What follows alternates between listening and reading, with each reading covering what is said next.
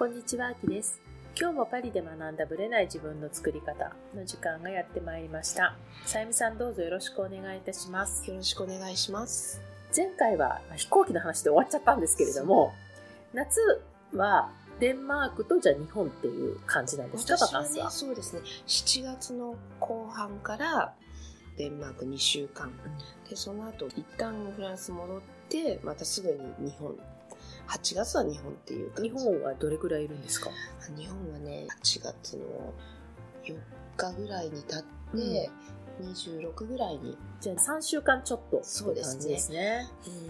うん。それがちょっと限界今年は。そう我が家は。ね、うん。まあ戻ってこなきゃいけないしね。今年9月の頭結構早いタイミングで学校始まるじゃないですか。1日ですよ。うん、そうなのよ。そう早いんですよ。早いんですよ、だからこう時差ボケとかをねん直すことも考えたりあとその学用品を揃えたりとかそういう準備を考えるとやっぱりちょっと数日ないとね戻って数日ないと準備ができないんでうん。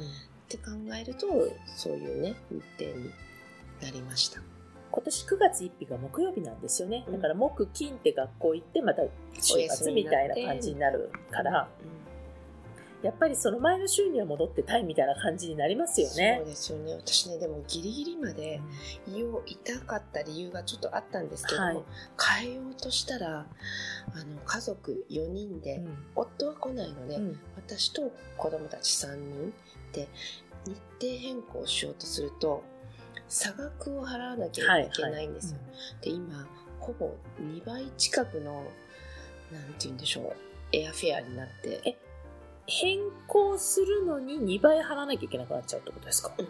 それプラスアルファの。差額。差額がその航空運賃と本当の一緒ってこと？例えばうん。私が500ユーロでうん。最初取ってたうんん。です、今例えば1000ユーロになるだからその差額をそっか今の価格に合わせた差額になるからってことね。で差額なしには変えられないんですよ。そうなんね。そうだからその本当にそうなると往復で家族4人でで1人だけ子供料金ですけどもう結構な出費になってしまって。確かにちょっと家計への打撃が大きいのでもうそれはね無理だなと思って予定通りの日程で帰ることにするんですけど、日本はじゃあその地元と東京がメインって感じですか？そうですね、うん、本当はねいろいろ行きたかったんですけど短いお休みだし3年間ね両親とも会えてないし。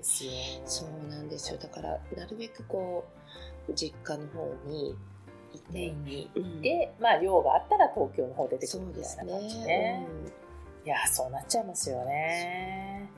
だからね今回もうん。私も予定はちょこちょこ立ててるけど、うん。あんまりまずね帰ったら私免許証の更新とかねそうそういうね事務的なこともいっぱいしなあるんですよ。けないんですよね。ね。わかるわかる。だからもう基本あんまり予定は入れずうん。にやれる、うん。やれることをしてまあ親との時間とかもあるし、うん。まあ、子供たちとの時間もあるのでうん。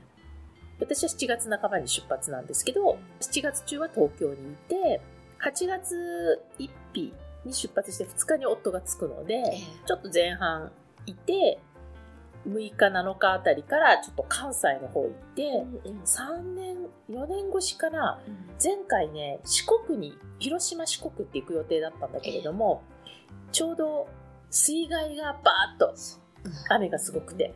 で四国の道が全部封鎖されちゃったりしてうん。四国って車がないと動けないのででもうそう予定を全部変更しちゃったんですね、うん。だから今回ねたまたま、まあ、淡路島に行く予定があったから、うん。関西から淡路島入って四国回って広島抜けて帰ってこようかなみたいなうん。逆回りで帰ろうかなと思って、まあそれくらいですかね地方は行って。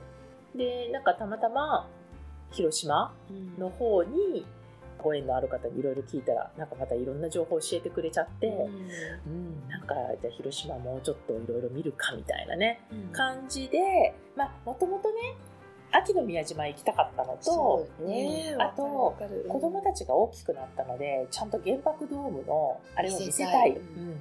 で夫はね昔からも行く気満々だったんだけれどもやっぱり覚えてないんだよね子供たちちっちゃい時に連れてっても、だからある程度歴史的な背景が分かった。ね。お勉強してからね行った方が、ね。うん、いいってなるとどうしても今。そう中学生ぐらいになってないと無理かなと思って、でたまたまその広島でなんかいいとこあったら教えてくださいって言って、まあなんかね、食事とか教えてくれてたんだけど、呉呉市ってあるじゃないですか。あの、もともと造船で有名な呉市が、はい、戦艦の第二次世界大戦の時のヤマトを作ったのが呉らしくって、うん、ヤマトミュージアムっていうのがあって、うん、そこと、もともとその方は、呉のご飯屋さんを紹介してくれてたんですけれども、うんじゃあミュージアムとセットで行ったらどうですか？みたいな感じで行ってそのミュージアム見せたらもううちの夫がもう速攻行きたいって言い出して、だから広島をね宮島と原爆ドームとその辺りを見ながら、ちょっと堪能してあと、まあ、淡路島から、まあ、瀬戸内海四国をちょっと回ってまあ車ですかね多分。だからそのためにもレンタカー。レンタカー。だから私のまず免許証をちゃんと取得しないといけないっていうことと、あと夫の国際免許をちょっと更新するなりなんなりしてやらなきゃいけないみたいな感じであとは東京ですかね。うん。そうね。我が家の場合は次女が東京でね。パリのオペラ座の藤井美穂さんっていう、はい、もう今年どうやら定年になるんですけども、うん、彼女が日本でプライベートレッスンをしてくださるっていうのでそれに合わせてなんとレッスン取れることになって、うんうん、2日間。東京。そう東京でまるまる彼女のプライベートレッスンですよ。すごいよね。受けれるっていうのでね。ダンサー、現役ダンサーから。本当になんか20年弱彼女のファンだったので。親が大喜び。そう、私が大喜び。本当に憧れのね、美穂さんに会えるっていう、本当にこう舞台じゃなくて、生で。ね、それもレッスン風景なんて普通見れませんからね。それだけで私は興奮してまして、で、次女とかは、まあ、彼女の舞台とか何度も見てるんですけど、まだこうピンときてなくて、でも日本人がどうやってこうヨーロッパで埋もれず、日本人なんだけどもすごいって言ってくれるような演技をしていけるのかっていうアドバイスをしてくださるっていうので、プロのね。そうなんです。ちょっとね期待をしていてパリでこう花開いた方にアドバイスを聞けるいい機会かなと思って一回そのためだけに東京に何そう何日か滞在し、あとはまた別のスタージュというかサマースクールみたいな1週間あるので、あまた1週間出てくるんだ。そうまたあるんですけども一回戻って。そう。あででもそれはまたもう帰る直前なので東京どっちにしろ出てくるタイミングで。その時はもう家族全員で、で、ついでにいっぱい東京で遊ぼうねっていうことで、いや、プランしてます。ちなみに東京で遊ぶってどういうところに行きますか？あのね、うちの子たちは絶対に上野動物園に行きたいんです。あそうなんあそこだけ絶対外せないの。あとポケモンセンター。ポケモンセンター外せないし、あとはね、次女は小鳥カフェが好き。ああなるほどね。なんていうのかな東京にしかないようなところ。にとっても行きたい、なるほど、うん、いやなんかねこう中学生高校生が行きたいところってまあなんか原宿見たいとかねあるのかなとは思ってるんだけど。あんまりねうちの子たち興味ないんですよ。って感じでうちはとにかくまずディズニーランドだけ連れてってほしいと。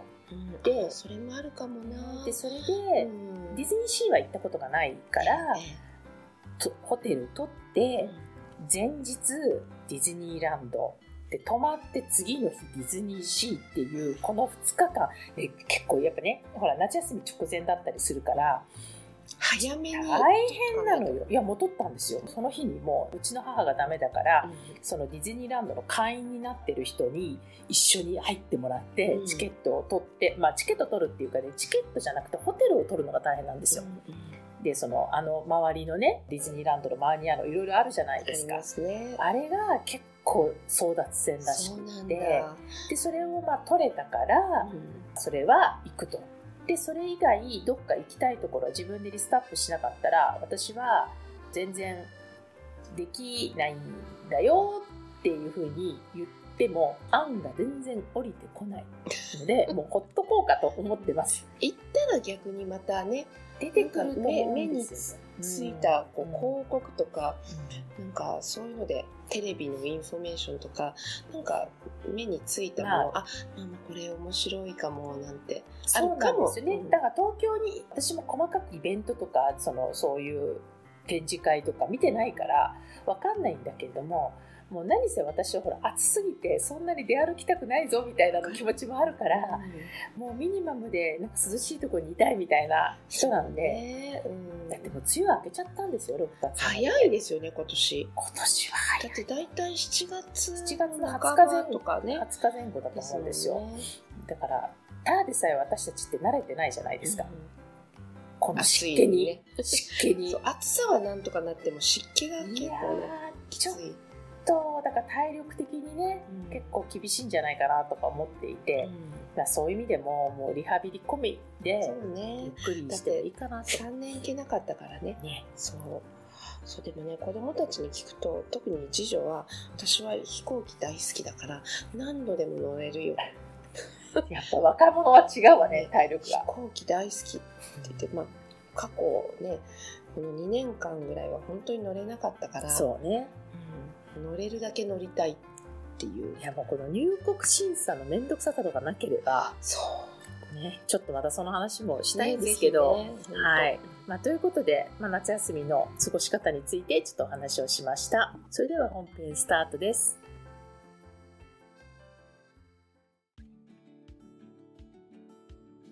はい、本編です。今日はですね、久しぶりに願望の話をしたいなと思います。私が最近、最近っていうわけではないんですけども、セッションで感じたことをちょっと皆さんにシェアをしたいと思います。ある方がいて、まあ、その方を A さんとします。で、A さんがやりたいゴールっていうのがあるわけなんですね。で、それに向けてやっていこうとしていたのですが、彼女のね、問題点っていうのは、ずっと今までやっていたキャリアを一旦ストップしてやめて新しいことにチャレンジしたというところにあるんですよね。なので、その中でできることをやっていこうとして、例えばね、数ヶ月単位のゴールを決めてました。まあこれは、ご自身の仕事というかね、キャリアに関してのゴールだったんですね。で、この短期ゴールをやっていくっていうところで、まあ、セッションをしたんですけども、どうしても不安が拭えないと。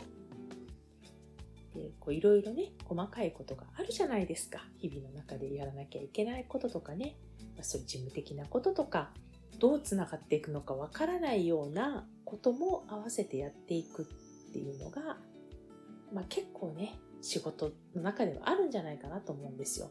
まあ、そういうところで不安とかね、自分はできるんだろうかとか、うまくいくんだろうかみたいなところで結構つまずいてしまっているというケースなんですね。こういう方の場合、どうしたらいいと思いますか？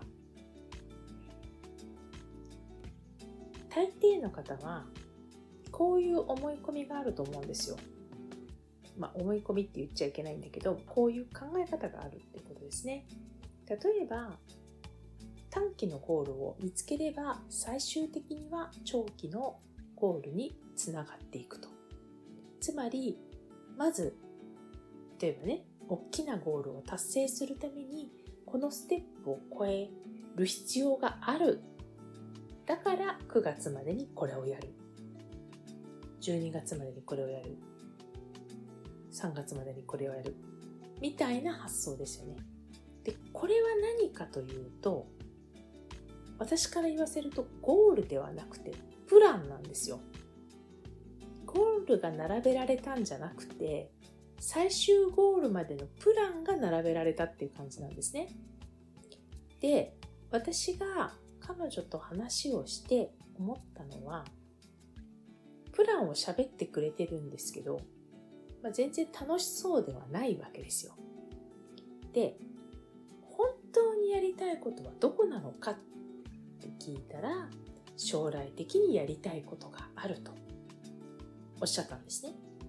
でも、そのレベルは自分としてはね、まだ先だと思うし、今の自分ではちょっとまだ抽象的すぎるからそのベースを固めようと今はこれをやろうとしている9月までのこと12月までのことをゴールにしてやっていますということだったんですね。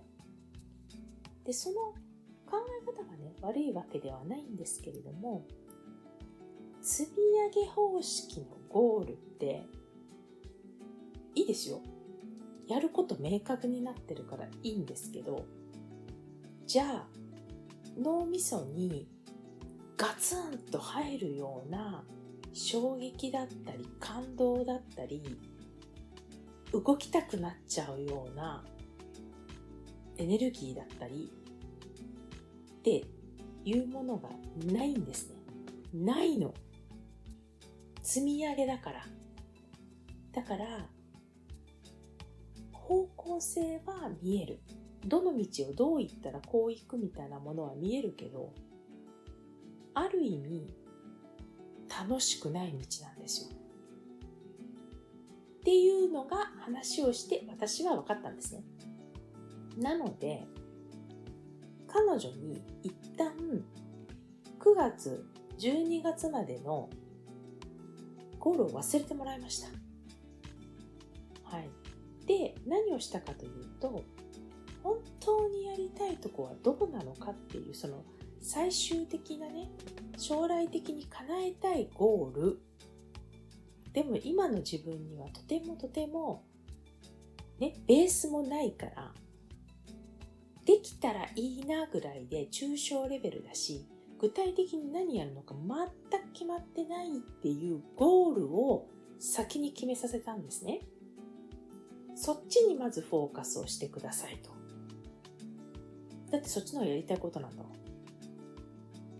だから、私としてはそっちにフォーカスを当ててもらいたいなぁと。だってそっちの方が彼女の気持ちが動くから。で、そこの部分をね、話したんですよ。もし本当にできたらどうって。でもね、その時も、やっぱりできる前提になってたりするから、どうしてもやりたいと言いながらできないんじゃないかっていう不安が渦巻きながら話してくださるんですよね。まあそういうところも一生懸命ね、こちらがまあガイドして、いろいろ彼女のゴールについて話したんですよ。で、一旦そっちにフォーカスを当てる練習をしたんです。彼女はね、あまりにも先だったり、自分には遠すぎると思ってたり、まずこの9月とか12月のゴールを超えないとできないと思っていたりしているので、その本当のゴールが思いつかなかったんですよね。わからなかった。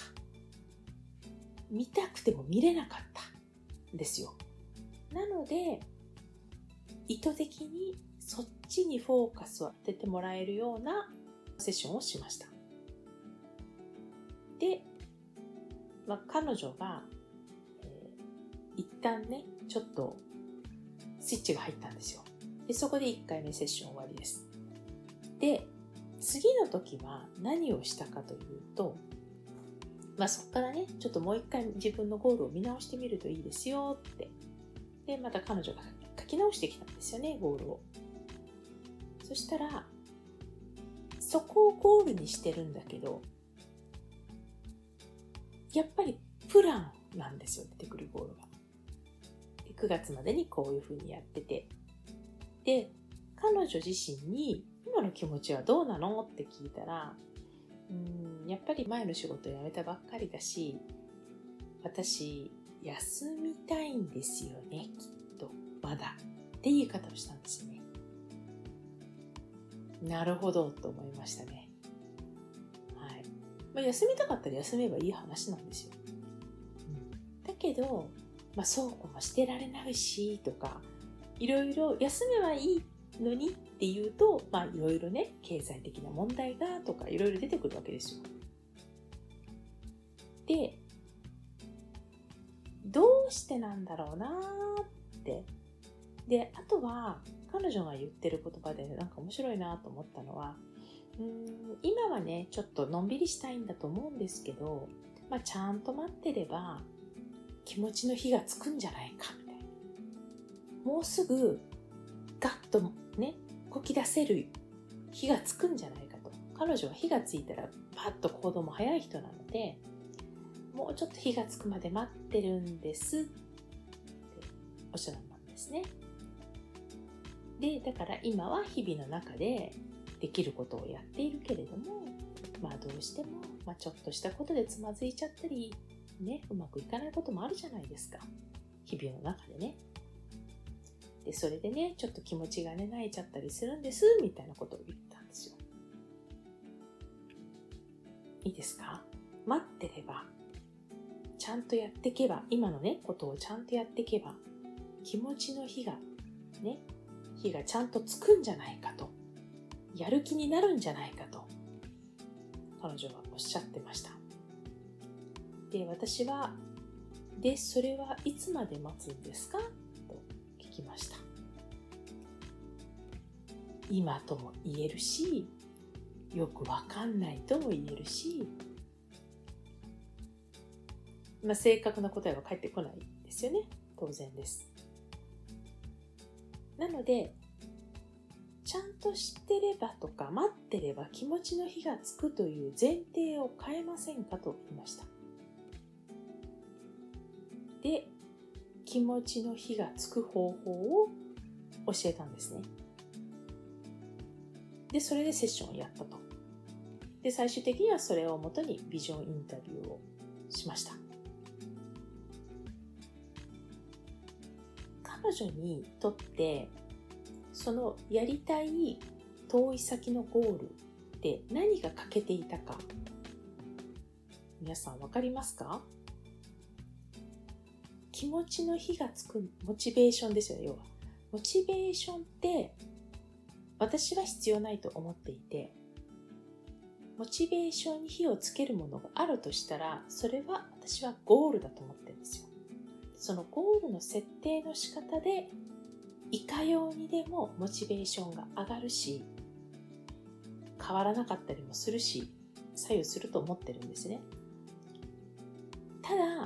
モチベーションを上げるそのゴールっていうのがどうやったらモチベーションが上がるかっていうのをみんなはわからない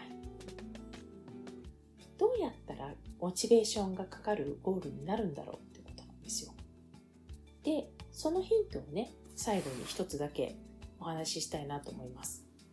まあ、一人一人違うとは思うんですけども、まあ、多分共通項としてね、私が言えること。で、そのゴールに関しての大事な大事なポイントは何か。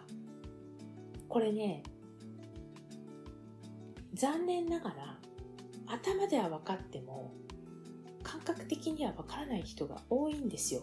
なぜかというと、テオリーとして、うん、その通りだよなっていうのが分かっても、自分ごとに落とす機会がないからなんですね。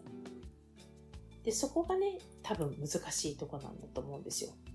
だから、言葉の意味がわからないではなくって、これを体感するというか、自分ごとに落とし込むのが一人だと難しいからかなと思います。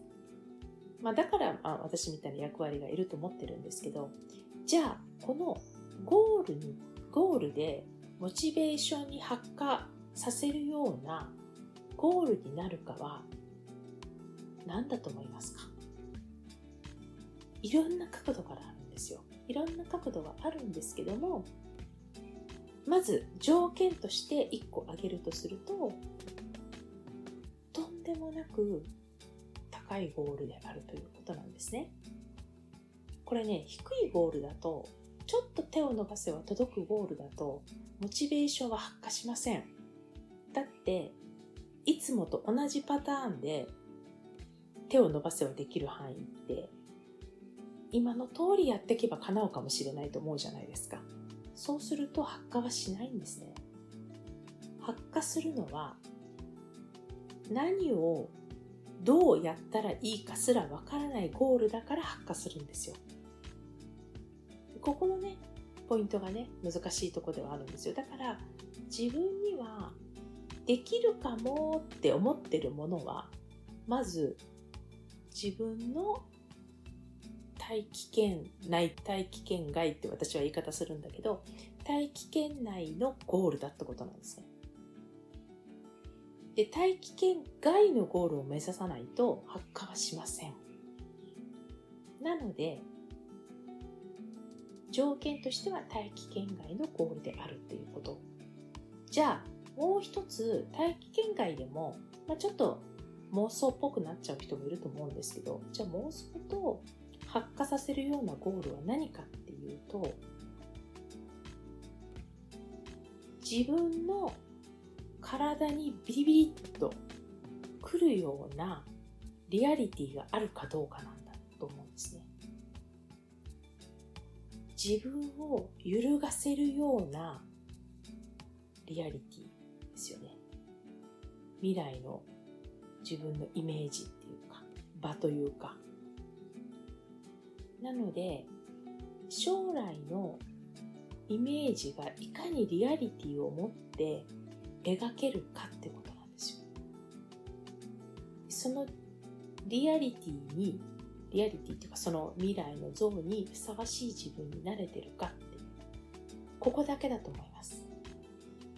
なので、まあ、セッションでもそこをちょっと意識してやったんですけども、自分の発火装置に火をね、つけるようなゴールというのは、まあ、大気圏外であるっていうことと、もう一つ、そこにどれだけリアリティを持たせるか。でこのリアリティを持たせるかは、案外一人だと難しい。まあ私もね、そうだしね、ガイドしてくれた方が、すごくいいんだろうなっていう気はします。というね、ちょっとこう、久しぶりにゴールに関してのね、やりとりっていうかね、私がセッションの中で気づいたことを今日はお話しさせていただきました。7月もね、半ばになってきて、今年の後半どうやって過ごそうかって考えてらっしゃる方もいると思うんですけども、それについてね、ぜひぜひ皆さんのゴール設定が、っと手を伸ばせばできるかどうか、そういうゴールなのか、大気圏の外のゴールなのか、今一つ考えてみるきっかけにしてくれればと思います。それではまた次回お会いいたしましょう。ありがとうございました。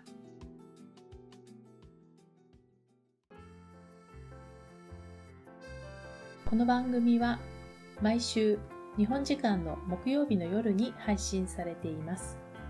配信場所は iTunes のポッドキャスト、Google ポッドキャスト、Amazon Music、Spotify などから聞くことができます。YouTube も時間差はありますがアップされています。iTunes のポッドキャストは登録ボタンを押していただくと自動的に新しい回が配信されます。また、週2回 Facebook とインスタでライブを行っています。ポッドキャストとはまた違う視点でマインドについて願望を叶えることについてお伝えしていますので、ぜひよかったらこちらも参加してください。アーカイブは期間限定で見れますので、詳しくはパリプロジェクトのホームページをご覧ください。パリプロジェクトで検索していただければすぐに見つかります。また次回お会いしましょう。